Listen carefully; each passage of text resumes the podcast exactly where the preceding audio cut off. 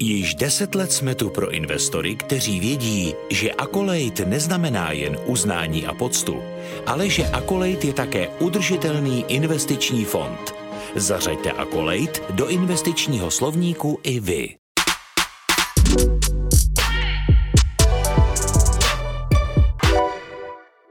Vítám vás u dalšího dílu Agendy Zuzany Hodkové, pořadu, který můžete sledovat na Seznam zprávách a poslouchat na podcasty.cz a ve všech podcastových aplikacích.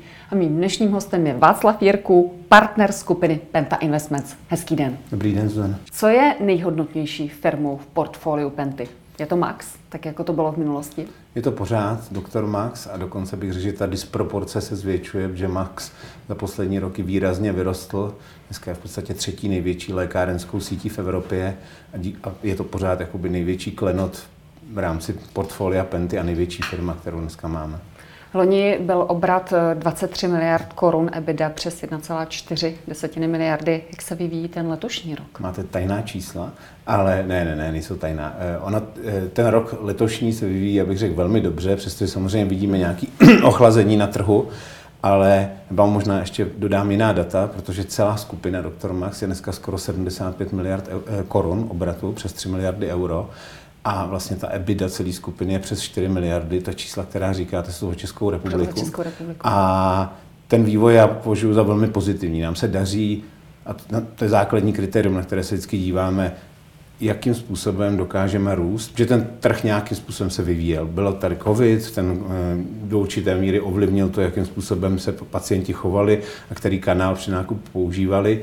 My vidíme co je pro nás zásadní parametr, se nám daří růst nad, nad to, jak roste ten trh. Čili když roste trh, řeknu 4-5% v České republice, tak my jsme rostli třeba o 7-8% mm-hmm. a v těch jiných zemích byl ten nárůst ještě větší, čili se nám daří vlastně získávat čím dál větší market share, což já věřím, že je daný nějakou kvalitou té firmy a řekněme nějakou, nějakou tomu říkáme customer value proposition, čili to, co přinášíme tomu zákazníkovi. Čili tenhle rok bude další velmi úspěšný a samozřejmě nás čeká jako asi velmi těžký rok 2023.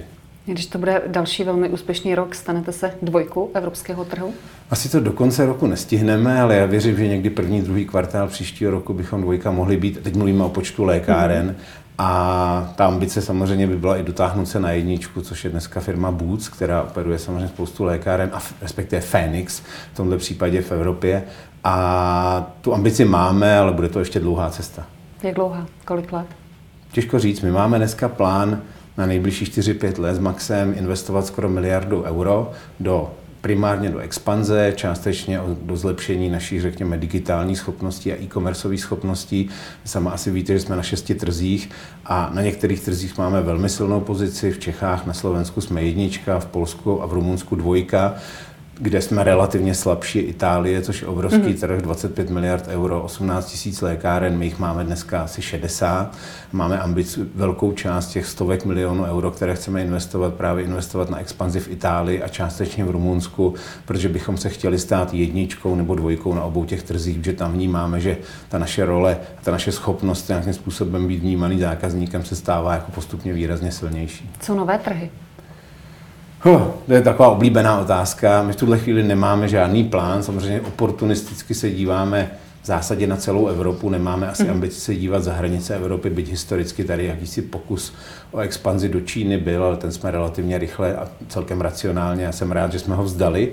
Ale v rámci Evropy jakoby, díváme se na ten trh. Problém základní je regulace, protože v řadě velkých zemí vlastně regulace neumožňuje síťovat lékárny Německo, Španělsko a jiné velké, vlastně ty staré státy, evropské patnáctky původní, protože tam vlastnictví lékárny je omezeno pouze na lékárníka, může mít třeba jenom dvě nebo čtyři lékárny, zatímco v těch východoevropských hmm. zemích vlastně ta regulace byla relativně pro nás příznivější z pohledu síťování lékáren. Vždycky zvažujeme velikost versus příležitost a míru konsolidace. Ta Itálie je vlastně jediná země, která změnila regulaci za posledních 15 let z těch starých zemí a vznikla tak obrovská příležitost z pohledu toho konsolidace trhu. Ono to bude trvat 10-20 let, než těch 18 000 lékáren nějakým způsobem projde nějakou vlnou konsolidace, ale my chceme investovat teďka a co nejdřív, abychom si zachovali, řekněme, nějaký momentum a byli opravdu jedničkou, dvojkou v nejbližších třech, čtyřech letech a dokázali jakoby, nějakým způsobem tuhle svoji pozici přetavit i v nějaký komerční úspěch samozřejmě. Půjdete cestou nákupu nějaké stávající sítě nebo nějakých stávajících hráčů tam, anebo hmm. i cestou výstavby nových lékáren? Tam eh, bohužel eh, ta regulace byla uvolněná z pohledu vlastnictví, ale nebyla uvolněná z pohledu eh, vydávání nových licencí. Čili dneska hmm. fakticky novou lékárnu na tom trhu neotevřete, respektive oni jsou takzvaný geografický a demografický kritéria. Čili pokud by nová lékárna byla vzdálená aspoň X hmm. a zároveň tam bylo méně obyvatel než Y, tak by vám ten úřad novou licenci vydal. To byste ji musela otevřít někde v lese a tam vám nikdo nepřijde. Čili v zásadě celá ta konsolidace běží přes akvizici, přes koupy existujících lékáren. Ty lékárny jsou extrémně drahé v Itálii, mm-hmm. jako v porovnání s těma našima trhama. E, a čili my vlastně kupujeme ve směs od jednotlivých lékárníků jednotlivé lékárny, případně nějaké menší sítě, které tam v posledních dvou, třech letech po té deregulaci vznikly. Žádný jakoby velký target, ne, že by tam nebyl, jsou, ale zase ta cena je jakoby neuměrná. Ta naše snaha je mít, řekněme, horizontu těch 3-4 let nějakých 200 lékáren na tom trhu a zároveň vybudovat silnou pozici v online, v e-commerce. Čili my vlastně investujeme v těchto dvou mhm. směrech, mm-hmm. že věříme, že ten správný business model pro lékárnu je omnichannel, čili schopnost mít jak online, tak tu v kamennou lékárnu a věříme, že řeknu 200-250 lékáren primárně, řekněme v severní části Itálie a k tomu teda silný online nám zajistí nějakou tržní pozici. Vy jste říkal, že otevírat lékárnu v Itálii je extrémně drahé oproti ostatním zemím. Koupit. Nebo koupit. koupit. Jaký je tam poměr? Já mám takový anekdotický eh, k tomu příběh, že jsme se o tom teď bavili s kolegama. Eh, když si vezmete, že budete mít 10 milionů euro, tak za to koupíte v Čechách, řeknu, 7-8 lékáren, v Polsku koupíte jich 15, v Srbsku jich koupíte 50, mm-hmm. v Itálii koupíte tak maximálně 2 až 3. Čili ta cena se pohybuje někde od 3 milionů euro nahoru, samozřejmě záleží na tržbách, ale ten, jakoby, ten násobek těch tržeb eh, jako nějaký parametr je neporovnatelně vyšší, než je to v těch zemích východu evropských. Je to částečně dané tím, že to, co jsem tady zmiňoval, mm-hmm. že nemůžete získat novou licenci, čili to vytváří nějakou bariéru vstupu, čili pokud na ten trh chcete jít, tak musíte něco koupit. Zároveň ty lékárny v Itálii, oni jsou historicky jako výrazně ziskovější, než jsou lékárny tady. Je to daný regulací odlišnou, ale jinou cenovou hladinou, protože ty léky jsou tam obecně dražší. A v České republice?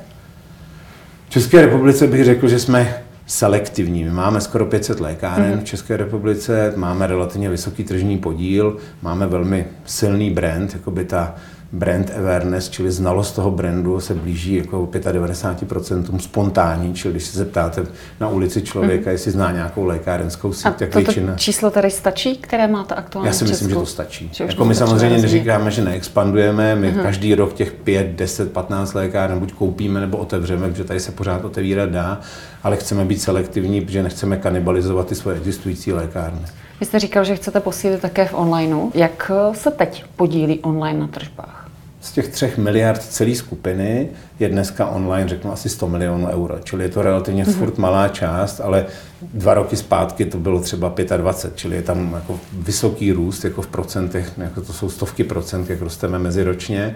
Letos jsme vlastně zdvojnásobíme tu svoji onlineovou pozici na všech těch trzích, teda na všech ne, v Srbsku nemáme online, máme Čechy, Slovensko, Polsko, Rumunsko a Itálii jsme spustili letos.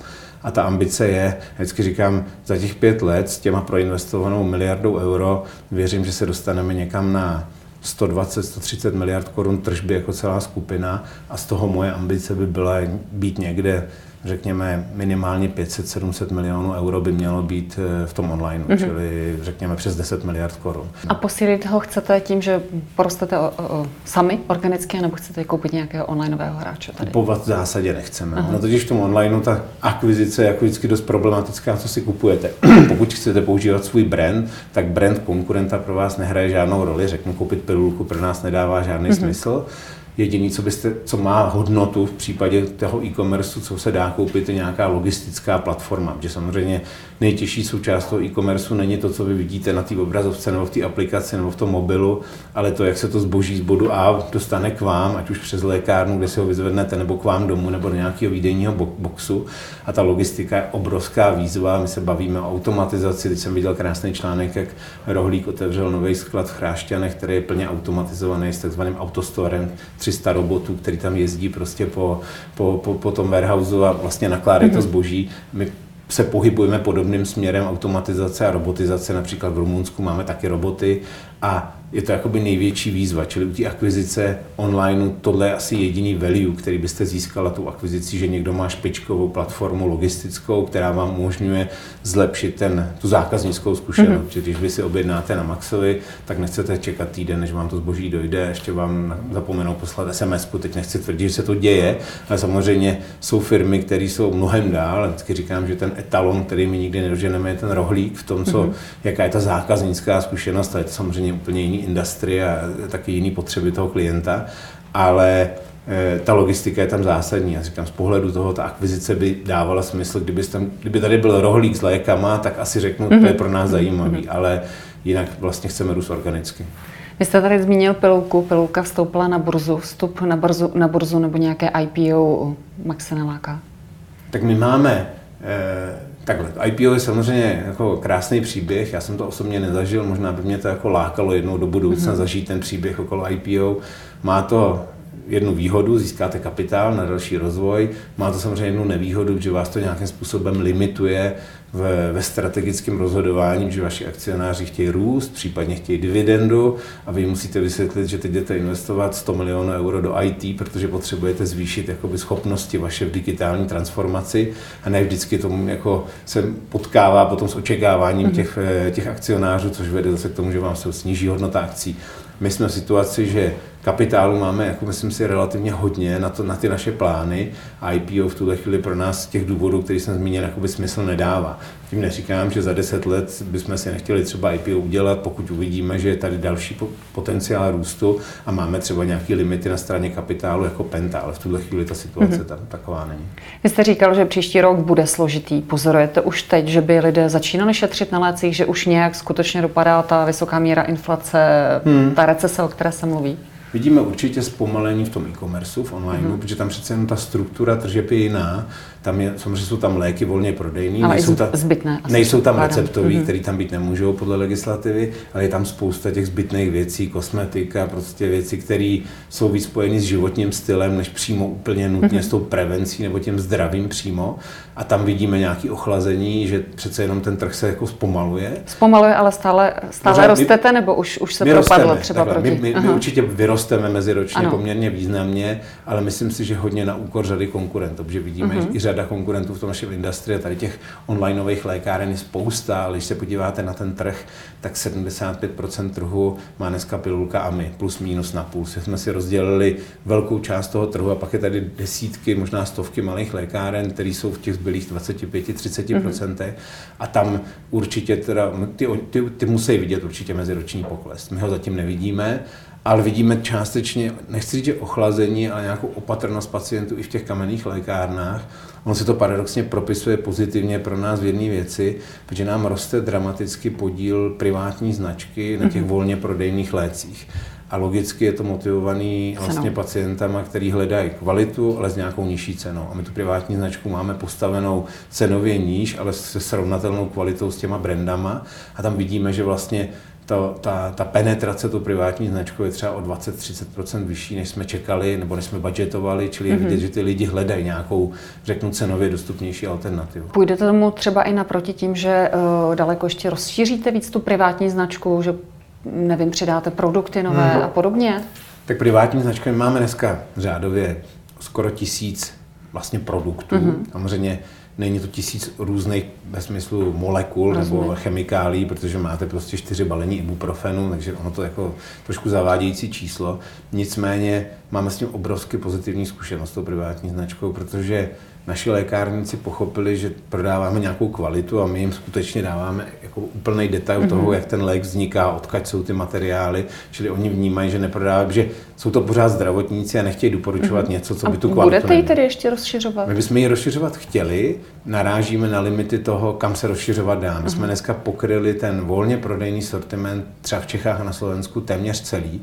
Když se podíváte na tržby té privátní značky, značky, tak jsme v tom volně prodejných léčivách jasná jednička na trhu jako na celém. Zentiva neprodá víc volně prodejných léků, než my jako Dr. Max Pharma, což je vlastně entita, která ty léky vyrábí eh, v tom volně, prodejní, volně dostupných lékách. Pak máte, a to už jsme udělali úkrok k eh, dentální péči. K, Právě proto se ptám, jestli půjdete ještě tímhle směrem, třeba určitě, jako, že kam všude přidávat. se to dá a dává to nějaký trošku smysl, tak se snažíme to rozšiřovat. Plus, a to je novinka, vlastně začali jsme eh, i s receptovými lékama. Máme první dva, tři vlastně vlaštovky a máme nějakou pipeline. Příští rok bychom chtěli mít deset vlastně léků receptových, které budou součástí privátní značky mm-hmm. a kdybychom chtěli v případě, že je tam třeba nějaký doplatek, nabízet je úplně bez doplatku a nějakou výhodu tomu pacientovi dále.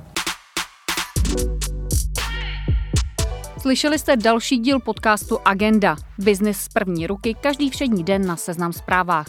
Přihlaste se k odběru na podcasty.cz, Apple Podcasts nebo Spotify a neuteče vám ani jeden díl. Budeme rádi, když nás v aplikacích ohodnotíte nebo napíšete recenzi.